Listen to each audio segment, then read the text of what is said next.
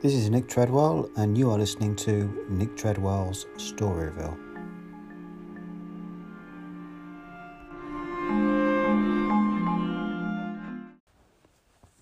Letter 1 To Mrs. Saville, England.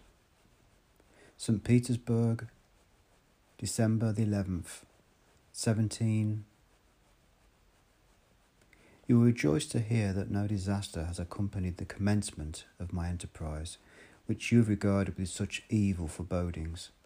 I arrived here yesterday, and my first task is to assure my dear sister of my welfare and increasing confidence in the success of my undertaking.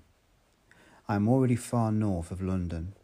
As I walk in the streets of Petersburg, I feel a cold northern breeze play upon my cheeks which braces my nerves and fills me with delight. Do you understand this feeling, this breeze which has travelled from the regions towards which I am advancing? Gives me a foretaste of those icy climes. Inspirited by this wind of promise, my daydreams become more fervent and vivid. I try in vain to be persuaded that the pole is the seat of frost and desolation. Yet it ever presents itself in my imagination as the region of beauty and delight. There, Margaret, the sun is for ever visible. Its broad disk is skirting the horizon and diffusing a perpetual splendour. There, for with your leave, my sister, I will put some trust in preceding navigators. There, snow and frost are banished and sailing over a calm sea, we may be wafted to a land surpassing in wonders and beauty every region heretofore discovered on the habitable globe. Its productions and features may be without example, as the phenomena of the heavenly bodies undoubtedly are in those undiscovered solitudes. What may not be expected in a country of eternal light? I may therefore discover the wondrous power which attracts the needle and may regulate a thousand celestial observations that require only this voyage to render their seeming eccentricities consistent forever. I shall satiate my ardent curiosity with the sight of a part of the world never before visited, and may tread a land never before imprinted by the foot of a man.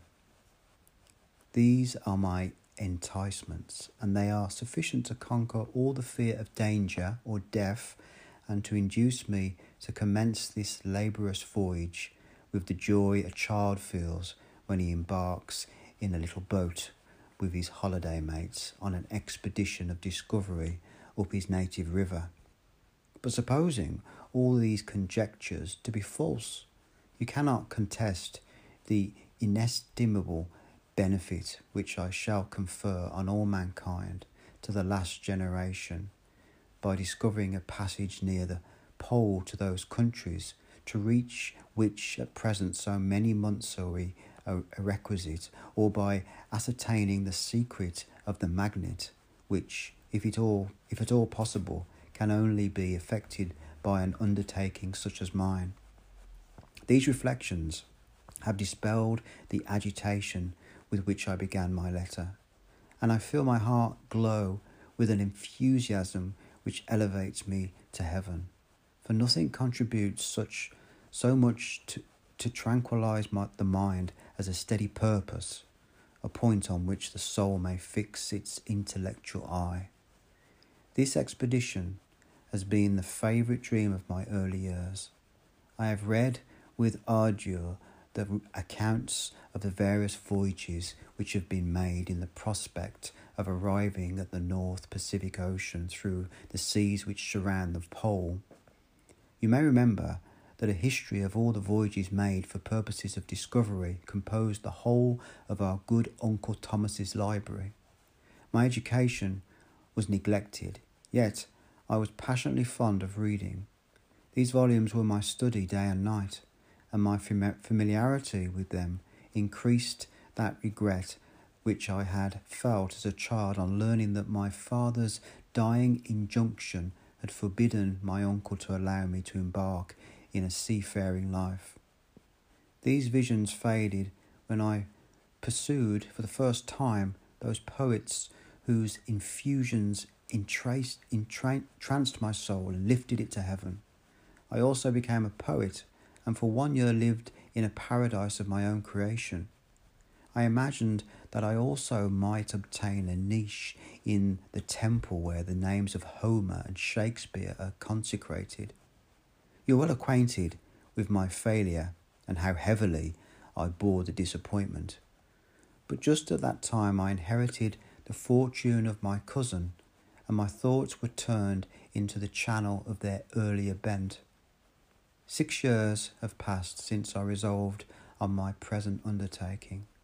I can, even now, remember the hour from which I dedicated myself to this great enterprise. I commenced my inuring I commenced my inuring my body to hardship. I accompanied the whale fishers on several expeditions to the North Sea.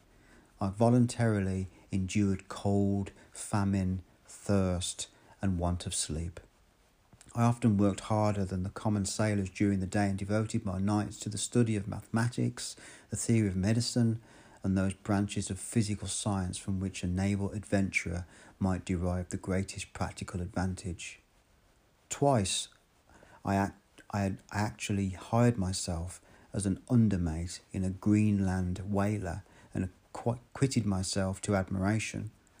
I must own I felt a little proud when my captain offered me the second dignity in the vessel and entreated me to remain with the greatest earnestness. So valuable did he consider my services. And now, my dear Margaret, do I not deserve to accomplish some great purpose? My life might have been passed in ease and luxury, but I preferred glory to every enticement that wealth placed in my path. Oh, that some encouraging voice would answer in the affirmative. My courage and my res- resolution is firm, but my hopes fluctuate, and my spirits are often depressed. I am about to proceed on a long and difficult voyage, the emergencies of which will demand all my fortitude. I am required not only to raise the spirits of others, but sometimes to sustain my own when theirs are failing. This is the most favourable period for travelling in Russia. They fly quickly over the snow in their sledges. The motion is pleasant, and in my opinion, far more agreeable than that of an English stagecoach. The cold is not ex- excessive if you are wrapped in furs, a dress which I have already adopted, for there is a great difference between walking the deck and remaining seated motionless for hours with no exercise which when no exercise prevents the blood from actually freezing in your veins. I have no ambition to lose my life on the post road between St. Petersburg and Archangel. I shall depart from the latter town in a fortnight or three weeks, and my intention is to hire a ship there, which can easily be done by paying the insurance for the owner and to engage as many sailors as I think necessary among those who are accustomed to the whale fishing. I do not intend to sail until the month of June. And when shall I return? Ah, dear sister, how can I answer this question? If I succeed, many, many months, perhaps years, will pass before you and I may meet. If I fail, you will see me again soon, or never. Farewell, my dear excellent Margaret. Heaven shower down blessings on you and save me that I may attain that I may again and again testify my gratitude for all your love and kindness. Your affectionate brother, R. Walton.